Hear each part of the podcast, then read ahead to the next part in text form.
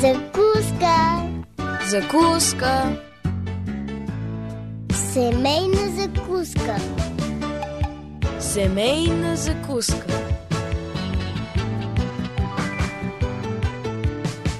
Семейна закуска. Здравейте, скъпи приятели! Добре дошли на Закуска, аз съм Мира. Свикнали сме с продуктите две в едно, три в едно, четири в едно и прочее. Обичаме да плащаме едно, а да получаваме повече. Дали така наистина е друг въпрос. Често това е само рекламен трик от страна на компаниите, но изразът три в едно вече е станал нарицателно. Днес решихме да погледнем на брака, като на продукт две в едно. Защото това е първото нещо, създадено на нашия свят, предвидено, конструирано да бъде две в едно. Бог създава мъж и жена, всеки от тях съвършена, пълноценна личност и нарича двамата човек. Всъщност нашето двоединство има за задача да ни обясни до някъде Божието триединство. Проблемът е, че след грехопадението този съвършен образец на взаимоотношение е развален и вече трудно отразява Божия образ. От тогава насам мъжете и жените цял живот се мъчат да постигнат това две в едно и някои не успяват до самия край. Къде е тайната на успеха? Как двама съвършено различни хора да станат едно, както е предвидил Бог? Ето е темата на днешното предаване, скъпи приятели. Очакваме вашите писма по нея на нашия адрес. Пловдив, четири хиляди, улица Антим първи, номер двайсет и две, звукозаписно студио. Също и на електронния. е дабъл ю ар точка ес ди а би джи точка бг. Останете с нас до края.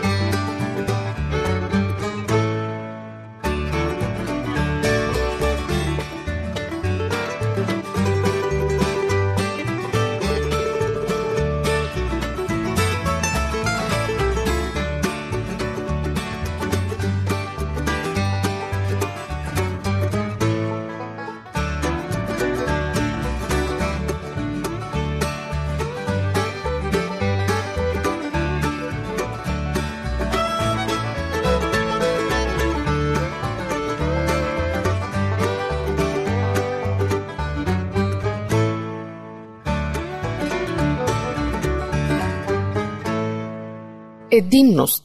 Това е думата, от която е изградена романтиката. Нещото, за което мечтаят двойките при своите първи срещи. И слушайте описание на жена, която чувства, че е открила избрания.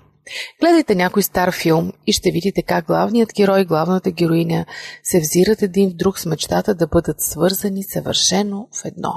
В реалния живот това сливане в едно изобщо не е утопия. То е самият Божий замисъл за брак. То е библейското описание за семейството. От самото начало в Едемската градина Бог определи, че не е добре за човека да бъде сам и събра мъжа и жената, за да създаде това свързване, което всеки желая. А Исус ни каза: затова ще остави човек баща си и майка си, ще се привържи към жена си и двамата ще бъдат една плът.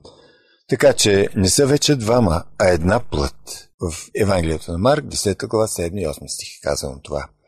Така че филмите са абсолютно прави. В края на краща единността е реалност в живота. Това, което обаче филмите не показват, е какво ще ни струва да стигнем до там. Мнозина се опитвали първоначалната фантазия на съединяването. В първия етап на влюбването двойката изоставя всички вътрешни граници и изпитва еуфоричното чувство на сливане един с друг.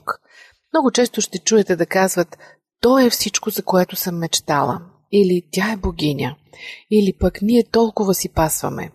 Тази начална фаза на взаимоотношенията може да бъде прекрасна, когато двойките изпитват състоянието на единност, за което са копнели. Но тези преживявания не са истинската единност.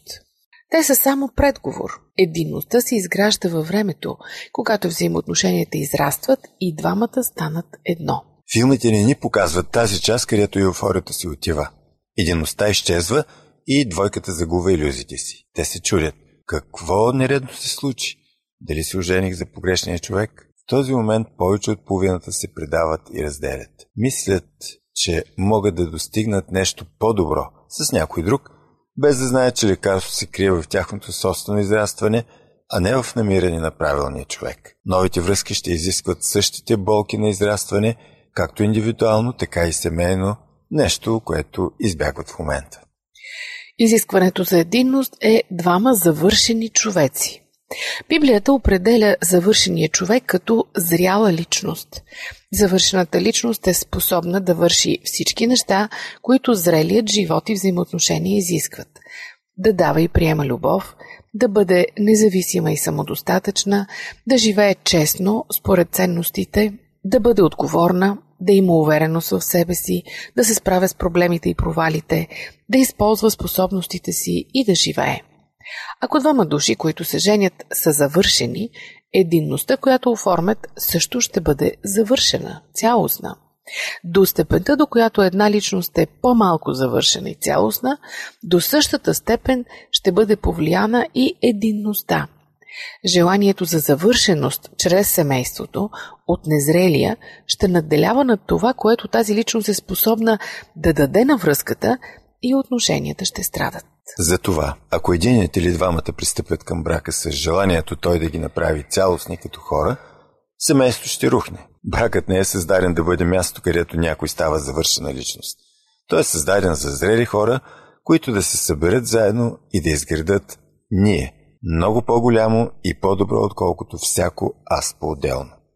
Както Фредерик Бучер казва в своята книга «Подсвиркване в тъмното».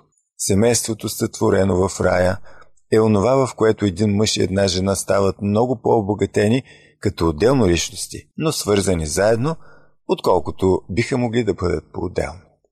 Бракът е договор за възрастни и не трябва да встъпвате в него без наличието на двама зрели човеци.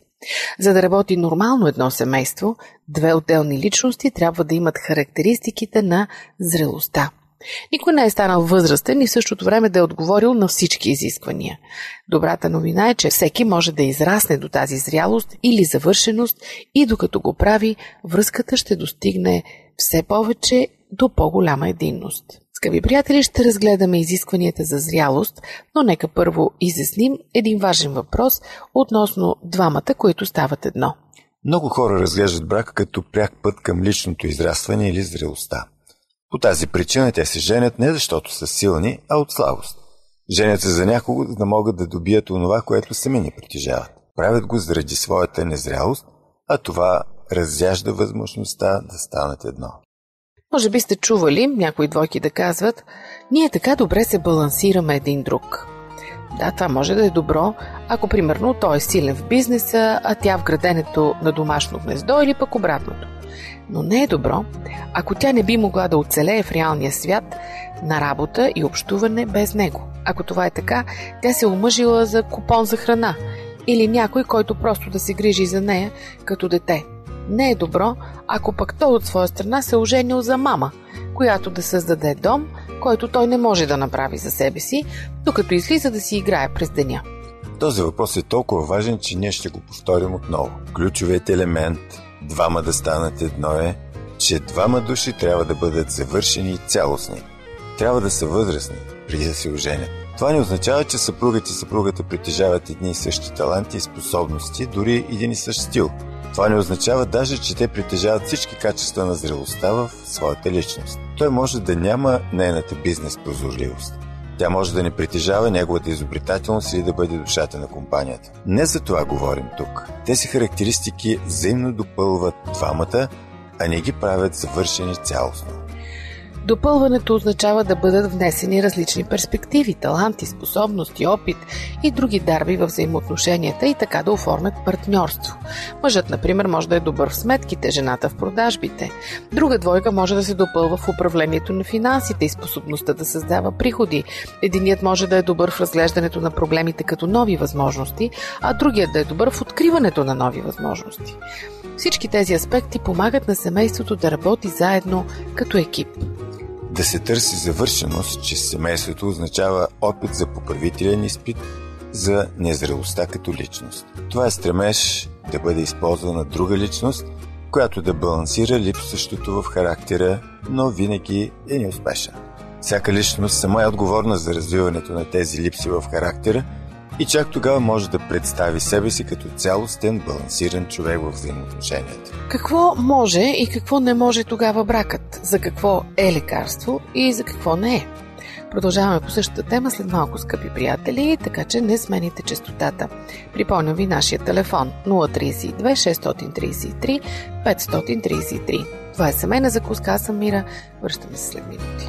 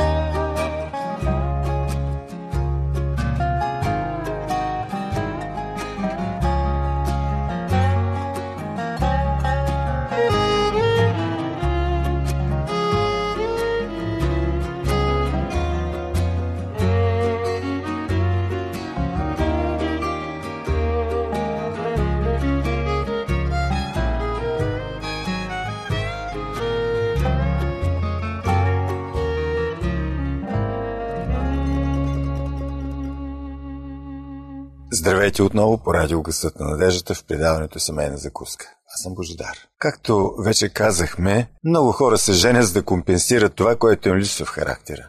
Това често се крие зад израза безумно влюбени. Някой, който има пропуски в дадена област, среща друг, който е много силен точно в нея и тогава се почва да чувства как се заразява от получаващата се завършеност. Нека ви дадем един пример.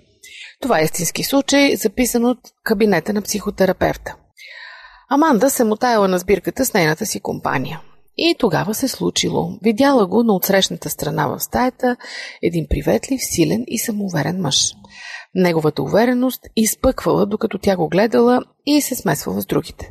Тя усещала, че пламва, като гледа как владее ситуацията. Проправила си път до групата около него и те му я представили. Ерик водел разговора и накарал нея и околните да се почувстват предразположени. Първоначалното привличане се засилило и до края на вечерта тя вече се чувствала с умекнали крака. Той владеел ситуацията. Какъв принц! Започнали да се срещат и нейните първи впечатления се оказали верни. Той бил приветлив, силен и самоуверен. Понякога тя си мислела, че той е твърде силен и не чува какво има да му каже, но тяхната любов била голяма и нуждата й от него била по-мощна от нейната логика и способност да съзре дълбочината на проблема. Не след дълго те се оженили. И това, което доскоро привличало Аманда към Ерик, станало нейният най-голям кошмар. В действителност, той бил много повече от силен и самоуверен. Той бил любезен и доминиращ. Докато взаимоотношенията се развивали, тя чувствала все повече и повече как е пренебрегвана, все по-малко можела да каже каквото и да било за живота. След няколко месеца в тази посока, те стигнали до кабинета на терапевта. Тя се оплакала, че той е твърде доминиращ. Той се оплакал, че тя непрекъснато се цупи и е сърдита. Това, което се било случило, е, че всеки намерил запълване на своята липса чрез другия и скоро естествено открили, че това е фалшиво разрешение на проблема.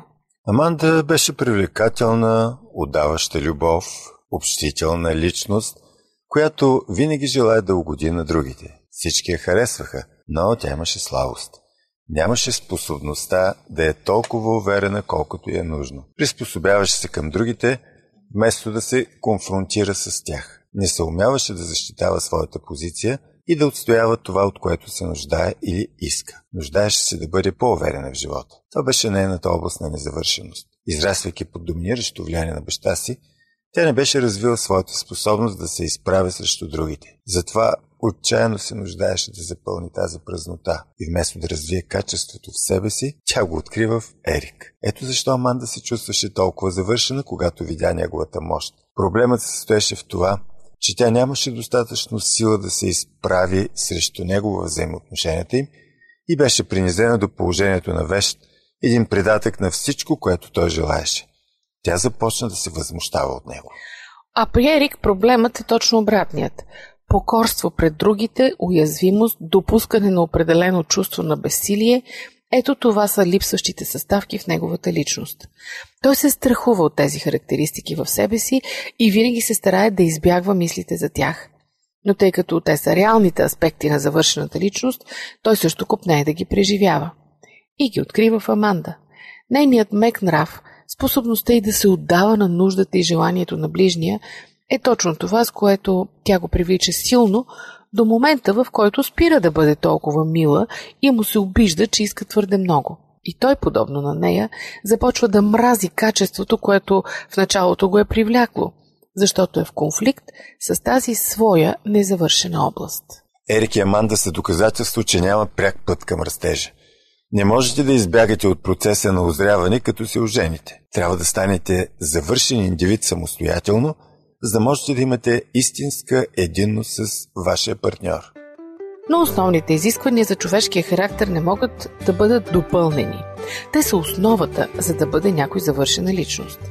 Ето сега ще ви изброим част от способностите, които и двамата партньори трябва да притежават и не могат да бъдат взети назаем от другия. Например, способността да прави емоционални връзки, да бъде уязвим и да споделя чувствата си, да има балансирано чувство за власт и увереност, да казва не, да поеме инициатива и да управлява, да има поне минимална организираност, да бъде реален, а не съвършен, да приема несъвършенствата и да показва благодат и простителност, да скърби, да мисли самостоятелно и изразява самостоятелно мнение, да се учи и расте, да поема риск, да разбира и ползва талантите си, да бъде отговорен и последователен, да бъде свободен, а не контролиран от вътрешни и външни фактори, да бъде сексуален, да бъде духовен, да има морал, да има интелектуален живот.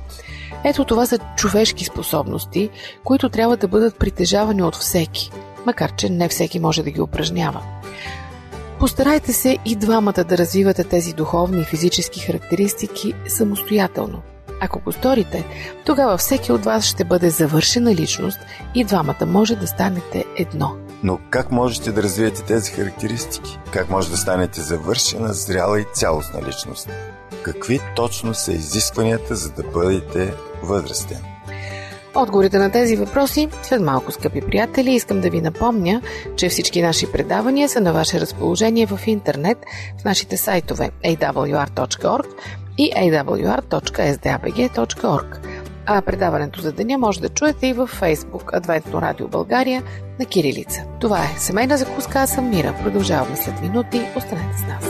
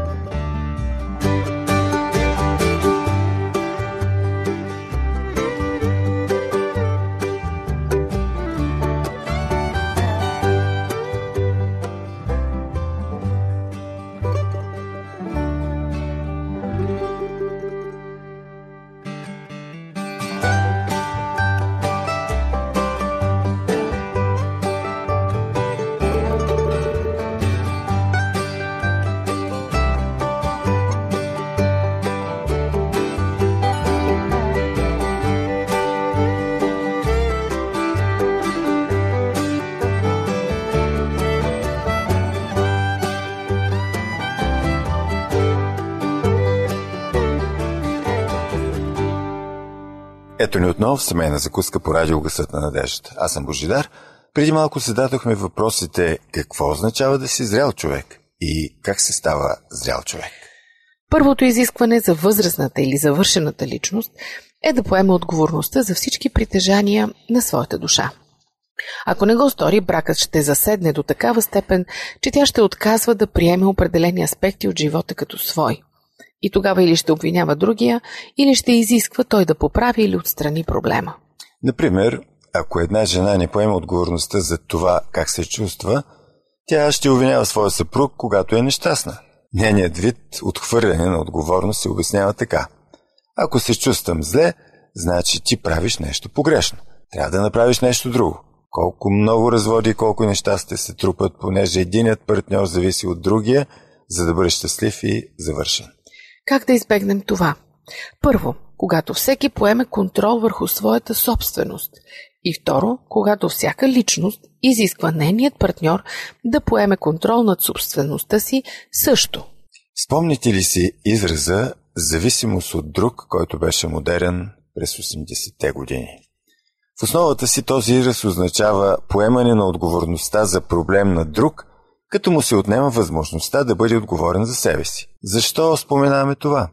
Защото зрелият, завършен възрастен човек не само поема отговорност за самия себе си, но изисква същото и от хората, които обича. Да бъдеш зависим от друг и да не изискваш отговорност от другите е да бъдеш безотговорен към себе си. Нека видим един пример за зависимост от друг. Този пример също е истински случай от кабинета на психотерапевта. Разказва самият терапевт. Скотър удари на камък своите отношения с Маги. Той дойде на консултация при мен и първото му оплакване беше за самия него. Изглежда аз не съм добър съпруг, непрекъснато разочаровам Маги, а не знам как да се поправя. Той продължи да говори известно време колко виновен се чувства заради провала си като съпруг.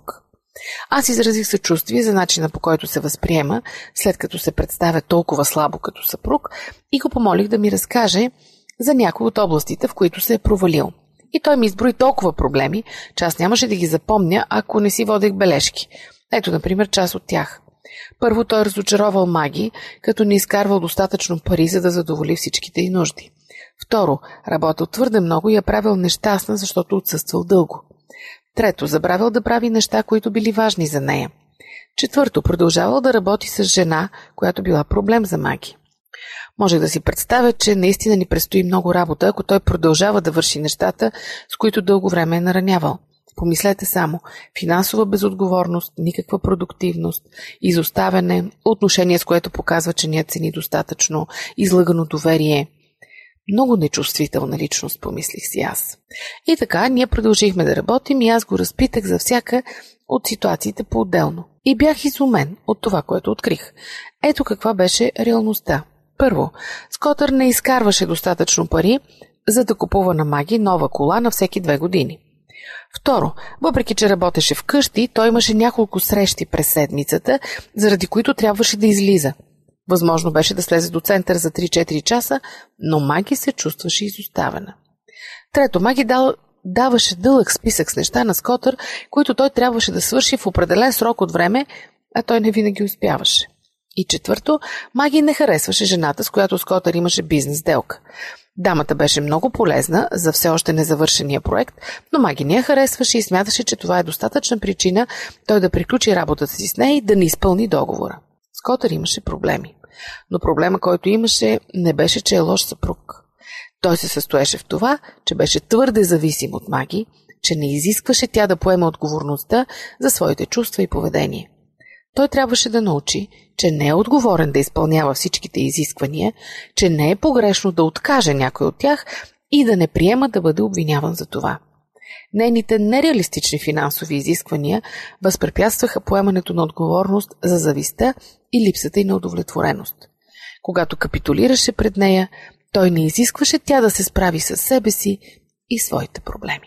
Един от най-големите подаръци, който можем да си подарим един на друг, е дарът на честността и конфронтирането.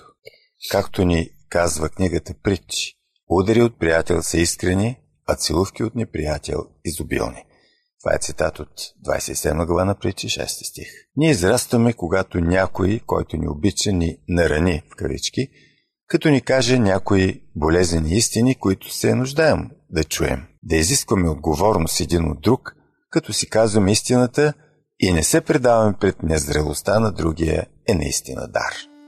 Скъпи приятели, това не са всички характеристики на зрелия човек, но за съжаление времето ни изтече. Ще се опитаме да продължим темата и следващата сряда по същото време на същата честота. До тогава дочуване.